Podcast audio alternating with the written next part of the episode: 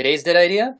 This is part five of our series on cuneiform, the world's oldest writing system, which was inscribed into clay tablets that survive and convey to us an entire world, including their most intimate moments, which is our focus for today. The love lives of ancient Sumer. That's what we're talking about today on Dead Ideas.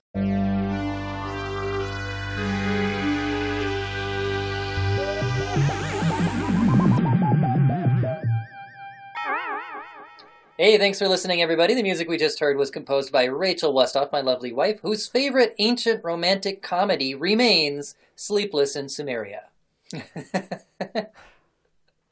Can you imagine Meg Ryan in a Polos headdress? Not even Sleepless in Lagash? or Tom Hanks in like a big sheep kaunakes Yes. or something.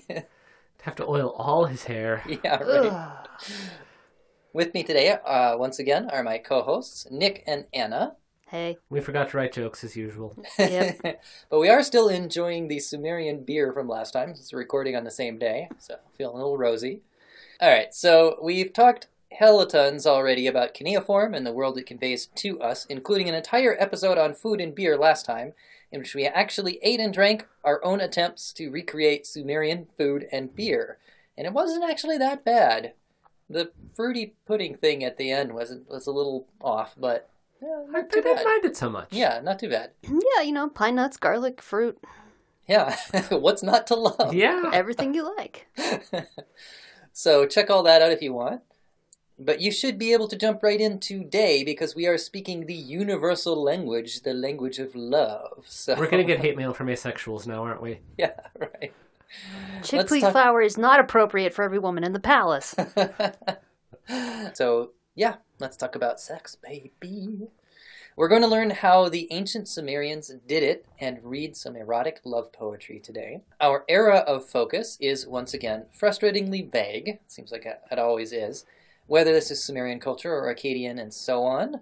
I have learned a few decoding tricks though. If a text mentions Inanna, that's probably Sumerian, whereas if it mentions Ishtar, that's the later Akkadian form Right. corresponding goddess, but from more like Babylonian culture. And she comes up So- in the sex texts a lot, presumably. So she does, yes. All So- about that sex texting.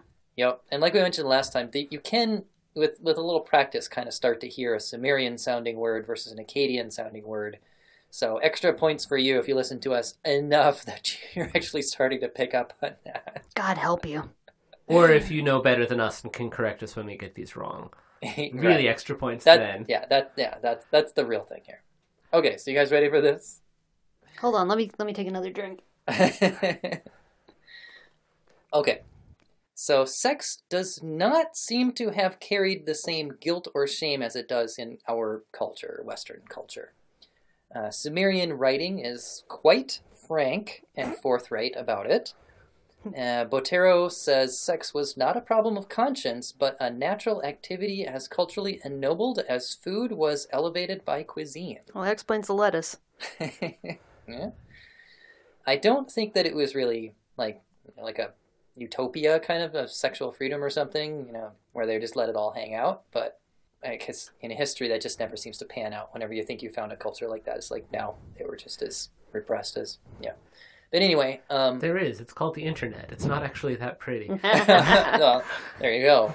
Um, but at least they didn't consider it with the same sense of dirtiness. It might have been accompanied by a sense of embarrassment or giggliness or something, which is kind of like how Japanese culture was when I was there. Dir- sex wasn't something dirty, but you were very embarrassed about it in front of other people. So it's kind of interesting how that works out. In so it's cultures. simultaneously natural and tee Exactly. Uh. Yeah. Sex before marriage was likely looked down upon, at least for the woman, because as we heard, she's expected to be a virgin on her wedding night. But otherwise, sex was apparently seen as pretty much a natural human activity, part of life.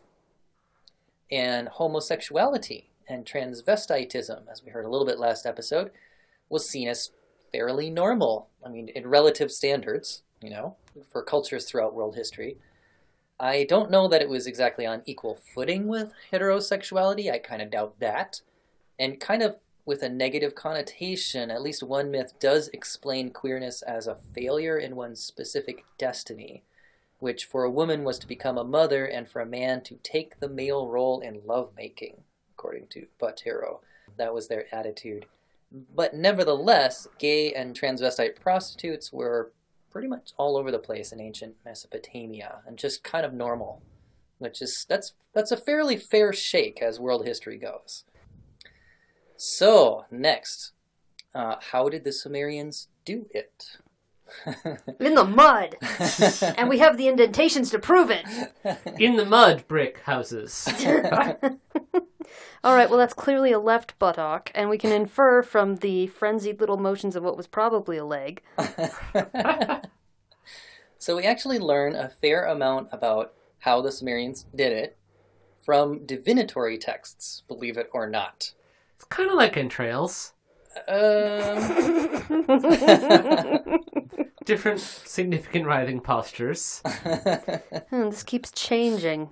Tempo Yeah, seems that's to have not- something to do with it. um, omens could be read from unusual positions and locations of lovemaking, apparently. See?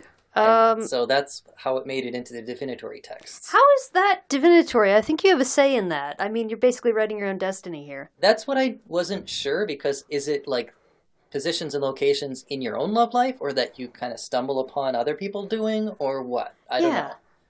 All right, now he's gotten up. He's walked over. Oh, he's ins- he's instructed the the person with the lyre that he wants Vandross. Hmm, what does this mean? what? Luther Vandross. Yes. okay, so anyway, with all this, I'm leading up to what we learned from the divinatory texts, and uh, Bottéro unfortunately does not actually give us what each specific location or position bodes in terms of a fortune, which, in my opinion, is such a missed opportunity. It is. But it does leave us free to imagine ourselves. So, here are some of the locations that show up as potentially omen producing. On the roof terrace of the house. Oh, okay, so it's where people are. Locations. Okay, oh, so it's not like up against the wall, one leg over. And, Right, Okay. Well, no, mind. oh, that's coming too. Okay. There's locations, there's locations, and there's positions. Oh wow. So for locations, on the roof terrace of the house, on the threshold of the door, Uh, right in the middle of a field or orchard, uh, in some deserted place, uh, a no-through road, uh, Huh. in the middle of the street, whoa. or a tavern. So it's like when you see your neighbors getting it on in any of these places. Maybe? Maybe. Also, once you get this combined with the, the, the different positions in different I locations, know. suddenly there's a level of complexity here. Yeah. Yeah. No wonder it's a divination thing. I mean, like, what does it mean if you're on the deck, there's a dog over there, and blue jays, and, you know. suddenly you're seeing turn. Sorry. okay, how about positions? Uh, and these and all these are, of course, the unusual ones, not the not the typical ones, since they're omen producing, right? So unusual positions: standing on a chair, what? across the bed or across the partner, taking her from behind, sodomizing her, which is anal, anal sex, Yeah. I guess. I don't know why any scholar continues to use the word sodomizing, but whatever. That's the quote. We have linseed oil, right? That stuff dries though. Oh, Um, great. with her astride you, preferring to take the female role, which I assume sounds like like homosexuality or something, or I don't know. Being a bottom, yeah. Yeah, well, that would be so. a stride, though, wouldn't it? Yeah. yeah, I mean, or are we talking like I think pegging? Or with an or with another guy, Um, possibly. yeah, Right. I, I assume it means being yeah. penetrated. Yeah. Which in a lot of cultures, that's all there's really a stigma about too. Mm, really? Yeah. Hmm. Up to and including like prep schools. Thank you for your contributions, Britain. Hey, I heard about this in Texas. Ah, so, um, a common scene in terracotta plaques actually shows a woman drinking beer from a straw while getting taken from behind. So that's kind of interesting. well, hey, there's Yeah. a thing right here. We got a straw. And one from Larsa even shows a couple doing it while both of them play musical instruments. So, How do you concentrate? I don't You have know. to be your own soundtrack. Yeah. yeah, that's the that's the chicka bow wow. Yeah, it's like, honey, can we put some music on? Uh, the tempo's Okay. kind of nutty, Uh, honey. The, the tempo, no, no, no, no. That's fine, but but you're playing too fast. Also, anal sex is mentioned fairly commonly. It's it's it's mentioned in the unusual positions as we saw, but it's also f- very fairly common, and that's both for women and men. And it's even mentioned as a form of contraception. There's even there's at least one priestess who part of her priestess role was she wasn't supposed to have children. It's like forbidden for her. So she was like, "Oh, I know how to do it." Oh, so good. yeah. Evangelical contraception. Yep. Interestingly, though, in all that we get of Mesopotamian lovemaking, there's no mention at all of oral intercourse on either like man on woman or woman on man or man on man or woman on woman. Hmm. Hmm. Yeah, which is kind of strange because we have a whole bunch of it attested in ancient Egyptian literature, Huh. but in Mesopotamia, apparently it just wasn't wasn't their thing. Cultural divides, yeah. yeah. So basically, Egyptians believed in having a lot more bird heads and scarabs and chowing down. Yeah. um, sorry, tangent conversation. Did the Sumerians and Akkadians circumcise? Good question. I think Egyptians did, Did they? but I'm not sure. Okay. And pretty much the entire Muslim world does as well, most of the Middle East. That would make sense, given Yeah. the veneration of the people of the book and how much that they actually, you know, adopted from Jewish culture and Christian culture.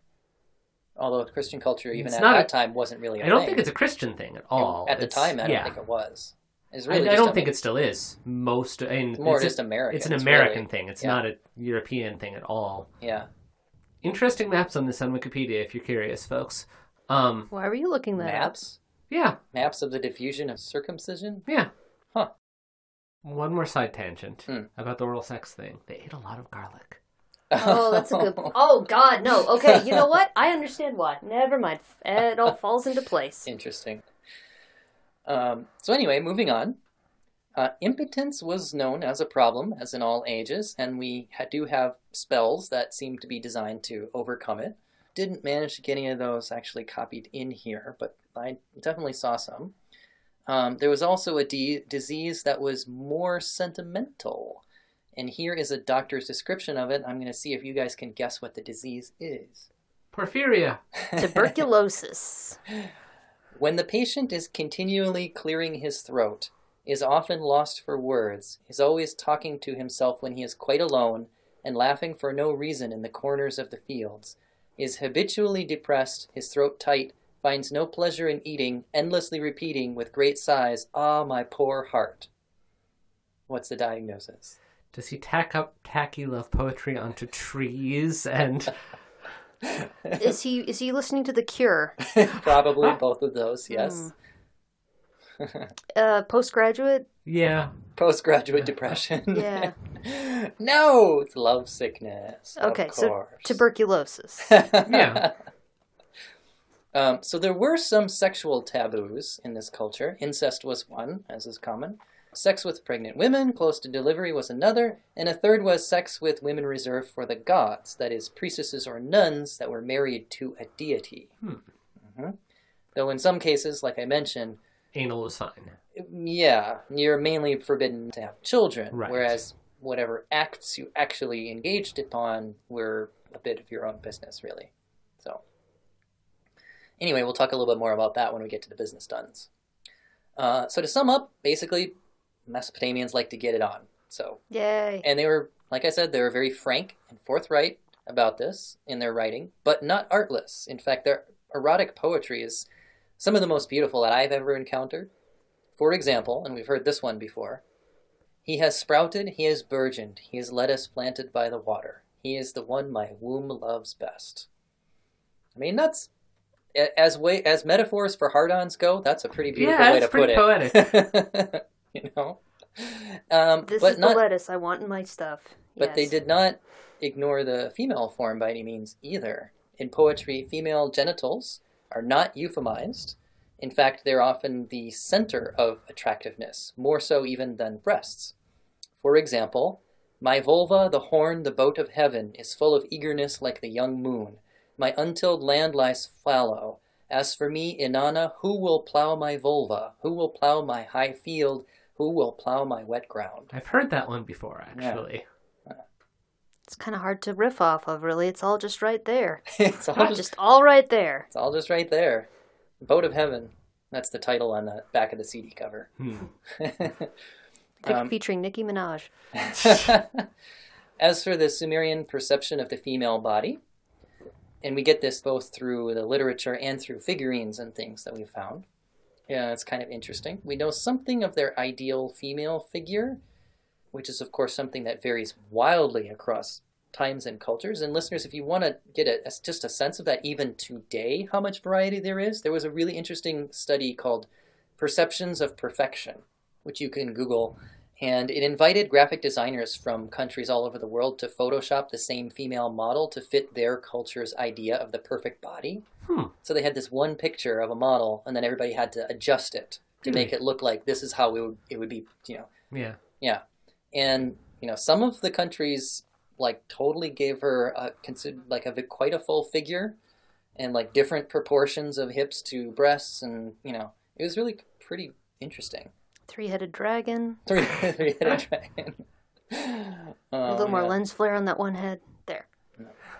So anyway, for the Mesopotamian ideal female form, Zainab Bahrani in Women of Babylon, Gender and Representation in Mesopotamia, discusses a kind of figurine that's called the seductress. Mm, for better or worse, whether that's appropriate or not for this figurine, I won't comment. But she says, what ideal of femininity does this image propose? All these figures are generally slim and have rounded hips and breasts that are neither small nor exaggerated. Either the pubic triangle is outlined with incised lines and a central vertical incision to indicate the separation of the labia, or the pubic hair is indicated by a series of parallel diagonal lines in rows, chevron pattern, or curls, in which case the separation of the labia is not always visible. The hair is generally shoulder length and worn loose, with a fillet around the forehead. Is that the way to pronounce that? Fillet? I don't know. Never had one. Okay. I've never worn a fillet either. Alternatively, lived. Clearly not much of a seductress. Excuse me, I have a very clearly incised pubic area. Alternatively, it is braided into numerous thick braids that hang to the shoulders in loops and frame the youthful and rounded face. And she also adds None of the visual representations of nude women from Mesopotamia display a taboo of particular body parts or represent a woman in the act of attempting to conceal her nudity from the viewer. If shame was in any way associated with the nude female body, it was not expressed visually. So, food for thought. Kind of interesting to think about. Really want to know how their advertising works. Yeah, right. Bahrani also notes. Chickpea flowers. Bahrani also notes that the sexuality of the female form in Sumerian culture was not veiled or hidden in a bashful way. Figurines show a female figure gesturing to breasts and vagina, and some consider this a fertility illusion, but she thinks it's really just calling attention to the straight up attractiveness of the female form. Check it out. Exactly. Hmm. As for the male form, curly locks of hair hanging down to the shoulders seems to have been the primo attractive trait. That's about as much as I could find about that. But oh, there it you looks go. like so Fabio. hair metal basically Yeah. was hmm. a well-oiled beard A with well- lots of ringlets. exactly a well-oiled beard with lots of ringlets. Yep. Something So to grab onto. I wanted to throw in at least a little bit there on men, but well, that's you as know much he's as got oil if he's got that stuff, so that's find. that's a good sign. So back to women. Women's sexuality in general seems to have been both circumscribed and highly empowered at the same time. On the one hand, as we've seen, women were expected to be virgins at marriage, so their sexual sexuality would have been tightly controlled by their family and whatnot. They were uh, essentially the property of male relatives, so much that if you were a man and had sex with an unmarried free woman, the law said that you had to give your wife to the father of the woman that you had sex with. I'm Like thinking that's probably in the Hammurabi thing. Yeah. Wow, cheating just got a whole new level of horrible dimension right Yeah. there. But if you work out what the logic of that is, it, it kind of sounds like replacing broken property more Yeah. than Totally. anything else. So, Honey, I have to tell you something. Also, you're living here now. Yeah. yeah. If you have no wife to give, then you have to pay a sum of money instead. Meanwhile, the only penalty for the man was to marry the woman that he had sex with. Figured that. hmm That's all too common in old cultures. Though her father might not consent to the marriage, and he might actually demand the money instead. Oh, So- okay. That's yeah, that's at least, at least an interesting twist on that. So what happens to the woman after that then, if she doesn't get to get married but has a price paid off for her? Good question. Like, what happens to her reputation? Yeah. I would be interested to know. I don't know. Because if there's a high priority on, again, as you say, virgins, and you're not one anymore, and you've been paid off. Like, is it okay to go into business nunning as being post virginal? Or I don't know. if you don't have kids? Or Or. accountancy. Yeah. yeah, I don't know. So that kind of gives us a picture of how women's sexuality was kind of tightly controlled. But on the other hand, though, in the literature, it often does come across as quite highly empowered. It tends to portray women as not particularly bashful or demure about their sexuality. They can even appear quite assertive. Point For- to breast. point to breast. For, yeah. For example, in uh, a hymn called a balbale to Inanna as Nanaya, the lines go, Do not dig a canal, let me be your canal. Do not plow a field, let me be your field. Farmer, do not search for a damp place, let me be your damp place. Then how are we going to eat? Uh, I don't think you understand agriculture. Um, these things are necessary. Uh, I'm trying to plant this lettuce by the river. It's not going so great. Also on this, Bottéro writes, in a society so apparently macho, as we say today, in the matter of lovemaking, woman was really man's equal. She had just as much right to pleasure as he, and was neither an object nor an instrument, but a real partner. So, at least that's the opinion of this one scholar. But to back that up at least a little bit, I did find that there was an expression for the man's ability to carry his female partner unfailingly to orgasm. It was nishi libi, and it literally means lifting the heart. See, you kind of need that for pulmonary reasons. Again, a little bit literal on that one, but yeah. Well, it, all this talk about fields is making me confused. I feel like we might be going back to the whole um, wandering uterus idea from our Hysteria Yes. series. anyway, it is interesting that any potential, any attention at all is paid to female orgasm. That to me is interesting. Well, a lot of societies though did think like, okay, you came, therefore you're you you've conceived. I Mhm. mean, that was a common thing. So, if- considering they seem to be all about their, hey, you're only fulfilled if you're married and reproducing, that could be it. Hmm. It's like, hey, she's virile. Look, I mean, well, he's virile. He made his partner come. That means she's going to, you know, start popping out kids. That seems like an easily disproved hypothesis, Hmm. but then again, those things kind of still went that way. Well, hey, people can write in, Yeah. presumably. No, I mean it was it would have been easily disproved by the cultures in old mm-hmm. times when she doesn't conceive after orgasming. Well, then again, you know, the whole barren thing has a dif- different layer of stigma. It's like, oh yeah, you can, you can infer what a great lay he is. Yeah. Even more empowered in is literature that seems to be associated with prostitution, which was one of the ways that a woman could be sexually assertive within the bounds of society, at least to some extent. There may even have been temple prostitutes, although, as we'll hear in a future episode, recent scholars have called into question whether that actually existed in ancient Mesopotamia. For now, I just want to highlight how it relates to women's sexual expression. So here's a hymn entitled Ishtar Will Not Tire, which just might be the ultimate example of sexual assertiveness in literature of all time that I've ever read. All right. Have Um, you read I Claudius? I haven't, maybe I should. But nevertheless, um, this one's pretty far out there. So um, this is actually a hymn with a chorus that repeats after each line. So I'll let you guys be the chorus if you would. My Fucking Elamites, Elamites. no, no. The chorus line is "The city is built on pleasure." Okay, so And rock can- and roll. We built this city. right. We built this city on female orgasm. We built this city. All right, so you ready? So you can repeat that after each line, right? Okay. One comes up to her. The city City is built, on, pleasure. Come here, give me what I want. The city is built on pleasure. Come here, let me touch your vulva. The City is built on pleasure. Since I'm ready to give you all that you want. This city is built on pleasure. Get all the young men of your city together. This city is built on pleasure. Let's go to the shade of the wall. The This city is built on pleasure. Also, what kind of omen is that? Yeah, Good yeah. question.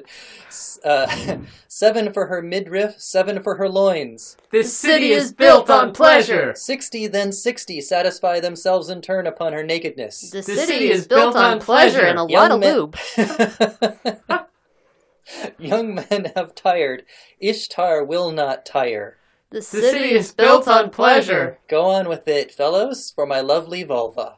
This The city is built on pleasure. As the girl demanded, This The city is built on pleasure. the young man hated gave her what she asked for. The city is built on pleasure. And that is Ishtar will not tire. So 60 and 60 and 7 and 7, right? Yeah. That's a So lot. 134. Messalina's count was only in the 60s, right? Yeah, Okay, so yeah, it does top by Claudius slash Suetonius Twelve Caesars. yeah.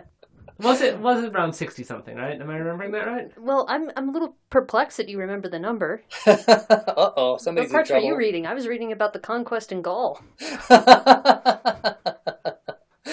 oh. So that's about as bold a picture of female sexuality as I can personally imagine. We could totally set that to music. We need to get Rachel on some synthesizers, lay down a fat. That's beat. true. Yeah, right. Maybe that's what you play on your instruments together as. The city is. Okay, come on, come on, come on. No, no, no. slow down.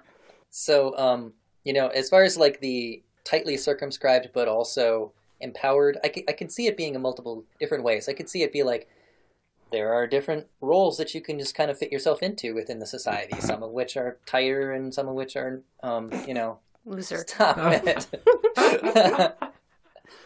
but it could also be that, you know, once, you know, you're within the role, like marriage, that, you know, where sex is ex- accepted, it's not that big of a deal. You know? I don't know. I don't know.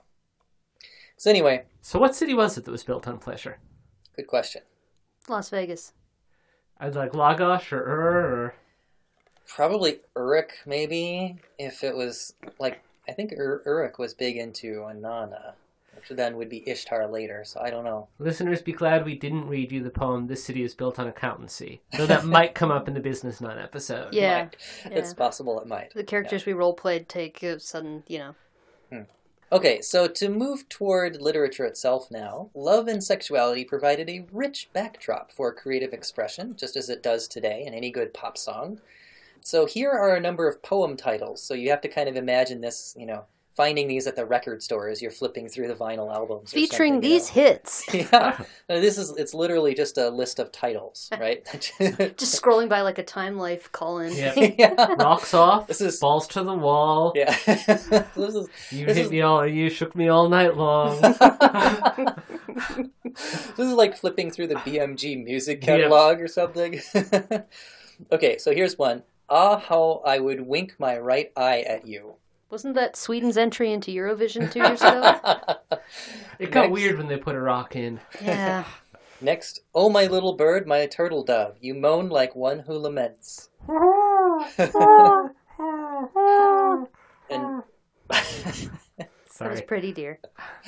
and last, and my personal favorite, it is he, the gardener of the garden of love. That's really kind of the 60s cornball title. Yeah, it is. I Waiting know. for the gardener of love. Oh, that's funny. Okay, I, I was taking a different direction. I was like, some people call me the space cowboy. some people call me the gardener of love. It could be like the perceptions perfection things. Yeah. Get everyone to write songs based Yeah. on these titles. Dude, oh man. that would be a great com- Yeah, write us write us in, people, with your Sumerian love poem titles. Okay, so um, yeah, so so like today's rock and pop Mesopotamian poetry was just chock full of love, lust, and erotic symbolism.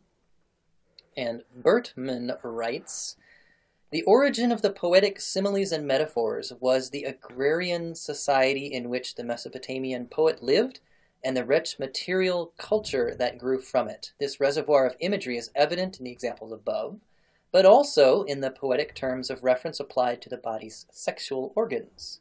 Thus, the penis sprouts, and when erect, is compared to a straight stalk of barley. So there's something other than a lettuce Yeah. stalk, I guess. The trunk of an apple tree, a stout pillar of hard alabaster, or the taut string of a lyre. Hmm. What's I like agricultural about alabaster? Uh, or liars. I don't know. Yeah. You haven't Pubic- seen the alabaster fields in full bloom? It's glorious. Pubic hair is called wool or tufted lettuce. The vagina is described as wet, either as an irrigated garden watered by semen or as an incense bearing tree flowing with sap. And the clitoris is spoken of as a little bird. So, No? No. So as these illustrations show, Sumerian poetry could be sensually explicit and anatomically graphic. Let me scribe upon your moist clay with my hard stylus. Is it made out of alabaster? no, it's an apple tree. It's It's, getting s- confusing. Stuck in the sap. Get it? Get... Berkman continues Passion, for its part, was likened to a hunger for bread or beer, infatuation to the sticky pitch that clings to a boat's hull. What? Yeah, like to seal up Yeah, the you- boards, I guess. Well, I. Okay, Yeah, I like- guess hungry for caulk. Yes. Yeah. No, not like not that you're hungry for pitch. It's you're stuck I, I to. was trying to make a caulk joke. Very good. You just, you just you knew that. Oh, cock. Yes. Sorry, that took me a minute. At last, I'm not the last one to get a pun. Okay, you know what? I don't think there's enough alcohol in the stuff we made. and intercourse to digging a canal or plowing a field. That one's not as surprising. The- um, Yeah. in course love charms, which would be short poems recited to secure a woman's affections by magic power, the copulation craved by the sorcerer's clients was gleefully compared to the activity of rutting swine or dogs in heat. Uh, In other poems, as the following passages reveal, writers transmuted base impulse into high art. Me so horny. Two live crew. so, for example, here's a few that I found that I thought qualified as that transmutation. Tell your mother I was with my girlfriend. Tell your mother we were strolling in the square. Tell your mother we heard music and she danced with me. All the while, in the moonlight, I will sit on my bed, loosening the combs from your hair, holding you in my arms. Lie to her and lie with me. I Good line, promise. I'll believe. Just please don't leave me. yeah, that definitely that should be like a good '80s ballad of some Yeah. kind, That is right? an 80s ballad. Another one. As a general, advance against my position, and I shall withdraw to the bedroom. Shut up, Morrissey. a next one. As a soldier, march against my lines, and I shall retreat to bed. Well, I think that was part of the same one. actually. ah, Here's another one, though. outflank me and come around upon, and I shall um. Uh, uh, rain down. Take me by the flank. Yeah. Um, here's another one, though. Like a bridge, I will span you, your waters surging beneath me. Like a threshold, I will cross you, thrusting through your gate. Wow, Paul Simon was dirtier than I thought. Dang. like a bridge, I will span you. Yeah, now all you need is people arguing that it's really about heroin addiction. Yeah. All right. Um, and finally, hey, baby, one is your about water troubled? what? Hey, is your water troubled? nice. Oh. Do I trouble your water? Oh, wow. And finally, one uh, about counting the time.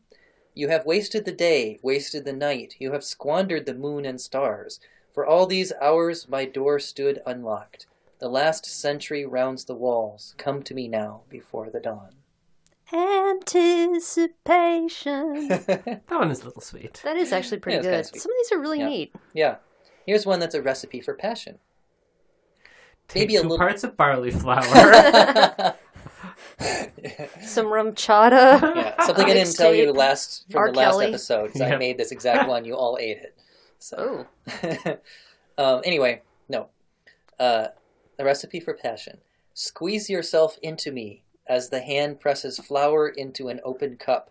Pound yourself into me as the fist rams flour into a cup craving to be filled. For I those of think you, we didn't make the bread right. yeah, we really must have messed something up. Yeah. And finally, an elegy to a dead lover. Oh. Your lover is coming, she said. Be ready. He comes from a faraway place now. He comes by an alien road. He comes like a dragonfly, silent above the stream. Like a mist floating across the mountains, I clothe his empty chair. Wow. Yeah. Poignant. Well, I have one more thing to finish out this episode, and it's kind of a surprise for you guys. I didn't really like tell Now you about we're this, nervous. Oh boy. but I have something a little special planned. Oh hell. Where's my drink? so there's a cycle of love poems between a woman and a man, the goddess Inanna and her lover Dumuzi. Mm-hmm. And these would likely have been performed at an annual festival, renewing the bonds between the king and the goddess. I think it was mainly at Uruk, and in the it was a New Year festival called Akitu. Was the goddess after a horse? No, that was India, Okay. or possibly Ireland. It gets confusing. But Nick and Anna, Oh boy. I would like to invite you to read the roles. Knew it. You and Rachel should do have to do some. I want to be Ereshkigal. I don't want to be Inanna. well, I am not above some gender bending. I don't think we need to be gender bound in choosing our roles. So if you want to be Dumuzi, you certainly can, How about it? and vice versa. Who's taking the female role? What? Wait, what, is this Inanna and her just like continual vulva pointing thing, or more of her like I'm the big angry pile of rank angry? um, the big angry pile of angry was more like the hymns to her furious glory, but this is more the courtship between them. Furious glory is a um, metaphor for vulva, though, right? Everything's a metaphor for vulva. Weren't you listening? No, there are a lot where she's like the goddess of war, and it's like you destroyed this mountain or this creature or everything. You won't hump me, so the bull of heaven's gonna step on you. well, That was more part of Gil- Gilgamesh, but anyway. So how about it? okay. Eh? All right. Eh? But we're Eh? gender bending. All right. Okay, gender bending it is. Well, hang on. I'm pouring myself some more of this stuff, which has no alcohol. I'm convinced of it.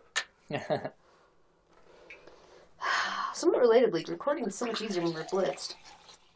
okay, when I'm blitzed. so Inanna, here's your script, Nick, All right. and Dumuzi, here's your script, Anna, Ah, thank you. and then I am the narrator and the brother, which is the sun god Utu in this myth. Okay. All right. Inanna. Oh no no no! You don't start. I start. Oh, sorry. You didn't have a line until. The... No, Oh wait, no, actually. Oh right. Ah. Yeah, at the very top. That was just to say that's an I know. honest script. So actually, I'm assuming you say the courtship of.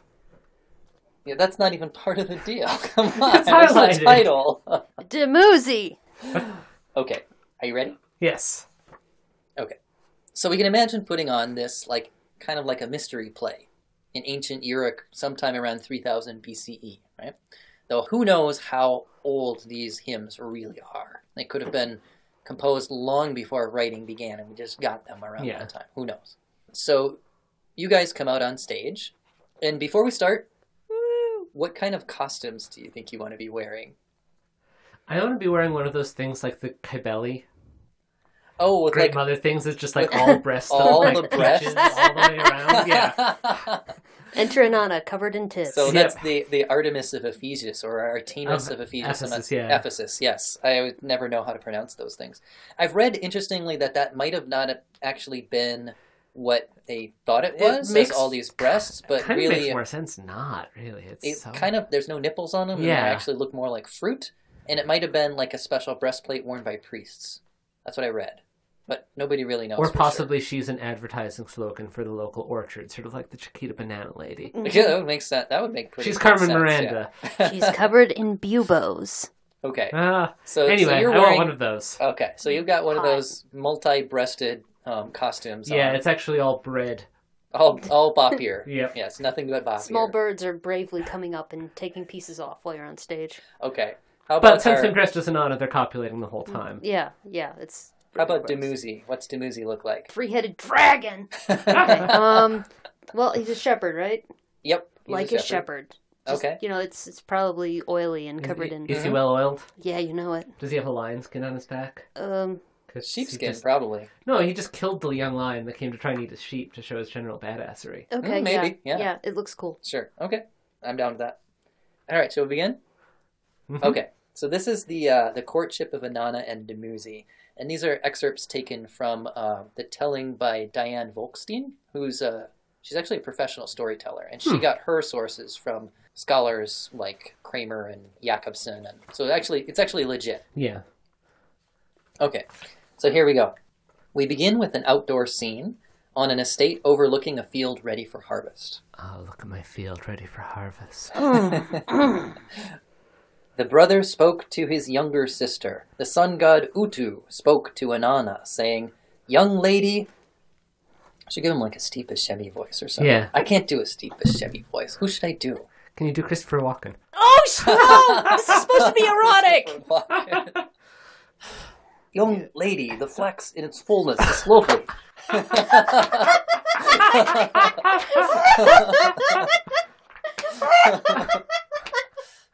yes. yeah. Okay. Continue. yes, good, but not enough sheep's bell. Not quite. Yeah. Inanna, the grain is glistening in the furrow. I will hoe it for you. I will bring it to you. A piece of linen, big or small, is always needed. Inanna, I will bring it to you. Brother, after you brought me the flax, who will comb it for me? Sister, I will bring it to you combed. Utu, after you brought it to me combed, who will spin it for me? Inanna, I will bring it to you spun. Brother, after you brought me the flax to me spun, who will braid it for me? Sister, I will bring it to you braid it. Utu, after you brought it to me braided, who will wrap warp it for me? Sister, I will bring it to you woven. Utu, after you bring it to me woven, who will bleach it for me? Inanna, I will bring it to you bleached. Brother, after you've brought my bridal sheet to me, who will go to bed with me? Utu, who will go to bed with me? Okay, this is Sample it. now. Sister, your bridegroom will go to bed with you. He who was born from a fertile womb. Well, duh. he who was conceived on the sacred marriage throne. Dumuzi, the shepherd. He will go to bed with you. No, brother, the man of my heart works the hoe. The farmer, he is the man of my heart. He gathers the grain into great heaps. He brings the grain regularly into my storehouses. Sister, marry the shepherd. Why are you unwilling? His cream is good. Yeah! His milk is good. Whatever he touches shines brightly. Inanna, marry Dumuzi. You who adorn yourself with the agate necklace of fertility, why are you unwilling? Dumuzi will share his rich cream with you. Yay, Will! You who are meant to be the king's protector, why are you unwilling? The shepherd, I will not marry the shepherd. His clothes are coarse, his wool is rough. I will marry the farmer. The farmer grows flax for my clothes. The farmer grows barley for my table.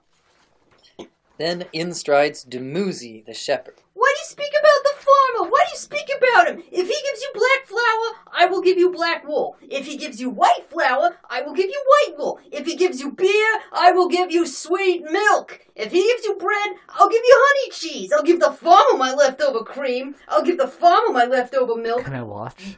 You know it. I mean, that doesn't mean anything, but uh, why do you speak about the farmer? Why does he have more than I do? Shepherd, without my mother Ningal, you'd be driven away. Oh, here we go. Without my grandmother Ningikuga, you'd be driven into the steppes. Without my father Nanna, you'd have no roof. Without my brother Utu, Nana, do not start a quarrel. My father Enki is as good as your father Nanna. My mother Sirta is as good as your mother Ningal. My sister Geshtinanna is as good as yours, Queen of the Palace. Let us talk it over. And Inanna, let us sit and speak together. I'm as good as Utu. Enki is as good as Nanna. Sirta is as good as Ningal, Queen of the Palace. Let us talk it over. The word they had spoken was a word of desire. Obviously. From the starting of the quarrel came the lover's desire. Then Dumuzi the shepherd goes to uh, Inanna's house with gifts of cream received by her mother, Ningal. Ningal then tells Inanna that she is to marry Dumuzi, his cream is great. and Inanna prepares to meet him. Inanna, at her mother's command, bathed and anointed herself with scented oil. Linseed and fish. She covered her body with the royal white robe. She readied her dowry. She arranged her precious lapis beads around her neck. She took her seal in her hand. Dumuzi waited expectant. What the hell you doing in there? Finally, Inanna appears in all her beauty. I'm not sure if they meet and speak in private here in this next part, or if they're actually supposed to be in front of everybody, including the family, but anyway, their ensuing love speech is as frank as it is poetic. Oh, I got such a boner. Inanna opened the door for him. Inside the house she shone before him, like the light of the moon. Dumuzi looked at her joyously. He pressed his neck close against hers. He kissed her. What I tell you, let the singer weave into song. What I tell you, let it flow from ear to mouth. Let it pass from old to young. My vulva, the horn, the boat of heaven, is full of eagerness like the young moon. My untilled land lies fallow. As for me and Anna, who will plow my vulva? Who will plow my high field? Who will plow my wet ground?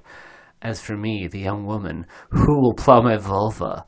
Who will station the ox there? Who will plow my vulva? Great lady, the king will plow your vulva! Woo! I'm Dumuzi, the king will plow that vulva! Then plow my vulva, man of my heart. Plow my vulva. Yeah, you know it. You got, you got some Boston, you got some Journey playing. We're gonna do it now! I can't believe that most of what you're hearing, listener, is actually in the cuneiform script. Some of it, no, obviously not. But anyway, Parts about Journey are there. it's a very interesting interpretation. I'll give you that. okay, moving on. Identified mystery play this. At the king's lap stood the rising cedar. Plants grew high by their side, grains grew high by their side, gardens flourished luxuriantly. Oh, he has sprouted, he has burgeoned, he has lettuce planted by the water. He is the one my womb loves best. My well stocked garden of the plain, my barley growing high in its furrow, my apple tree which bears fruit up to its crown, he is lettuce planted by the water. Yeah! My honey man, my honey man sweetens me always. You know it. My lord, the honey man of the gods, he is the one my womb loves best. His hand is honey, his Yeah. foot is honey. Ooh, I love that thing you do with your foot. What? He sweetens me always. My eager, impetuous caresser of the navel. That's your navel? Oh. My caresser of the soft thighs. He is the one my womb loves best. He is the lettuce planted by the water, if you know what I mean. yeah, you do. Oh, lady, your breast is your field. And your breast is your field. No, it's the navel. I No, told it's- you, the caressing the navel. Look, I'm working an extended metaphor here, okay? Look, your broad field pours out plants. Your broad field pours out grain. Water flows from on high for your servant. Bread flows out from on high for your servant. I don't think that's how bread works. Pour it out for me, and then I will drink all you offer. The two enjoy a tryst, and Inanna is love struck. There you are. Last night as I, the Queen of Heaven, was shining bright. Last night as I, the Queen of Heaven, was shining bright. As I was shining bright and dancing, singing praises at the coming of the night, he met me, he met me. My Lord Dumuzi met me. He put his hand into mine. He pressed his hard neck close against mine. My high priest is ready for the holy loins. Yeah. My, my Lord Dumuzi is ready for the holy loins. The plants and the free herbs in his field are ripe. Oh, Dumuzi, your fullness is my delight. Yeah, you know it. She called for it, she called for it, she called for the bed. She's gone for it, all right. She called for the bed that rejoices the heart. She called for the bed that sweetens the loins. She called for the bed of kingship. She called for the bed of queenship. Inanna called for the bed. Oh, let the bed that rejoices the heart, heart be prepared. Let the bed that sweetens the loins be prepared. Let the bed of kingship be prepared. Let the bed of queenship be prepared. Let the royal bed be prepared. Inanna spread the bridal sheet across the bed. She called to the king. The bed is ready. She called to the bridegroom. Oh, the bed is waiting. Hang on, I gotta take a dump.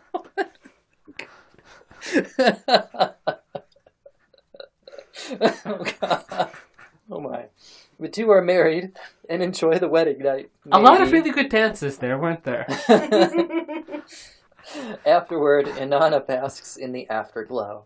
My, del- my beloved, the delight of my eyes met me. We rejoiced together. He took his pleasure of me. He brought me into his house. yeah, I did. He laid me down in the fragrant honey bed, my sweet love lying by my heart, tongue playing one by one. My fair Dumuzi did so fifty times. Yeah, I did. The Now- girls love that. I mean, uh, the other, uh, Now my sweet love is sated. Now he says, Set me free, my sister, set me free. You will be a little daughter to my father. Come, my beloved sister, I would go to the palace. Set me free. I'm going but this city is built on pleasure. look, I Inanna is not sated. Oh. Inanna is never sated. I'm going out for some smokes. Bring me back some young men. What? Do I look like I know how to pick up young men? Bring me the farmer. Oh God! And all his give farm me the hands. farmer! My blossom bearer, your allure was sweet. My blossom bearer in the apple orchard, Dumuzi Absu, your allure was sweet. That's what they say. My fearless one, my holy statue. Wait, what? My statue outfitted with sword and lapis lazuli diadem. Uh. How sweet was your your allure, my perfect sacrificial victim. What? Oh, my beautiful virile young bull headed for the slaughter. Wait, what's that you? Ready to be led down to the kingdom of Ereshkigal to take my place. Why can't I so move that I may legs? continue to fertilize the heavens. Um, Oh, your allure was sweet, my pretty, pretty thing. uh, kind of, um, The. blo- Where are those farm hands? The city was built on pleasure. so that is the courtship. women! Was that Sinbad at the end there? Come on. so that is the courtship of Inanna and Dumuzi. And this Sumerian love story is tinged with a little bit of tragedy, though. No kidding! As Queen of Heaven, Inanna gets a bug in her bonnet to visit the underworld, but once she's there, she's actually not allowed to leave until finally a deal My is. sister is such a bitch. Your sister, Eris Ereshkigal. Yes, Yeah, Queen of the Underworld. total Underworld. bitch. Yes. Well, why'd you go and see her? You can come too.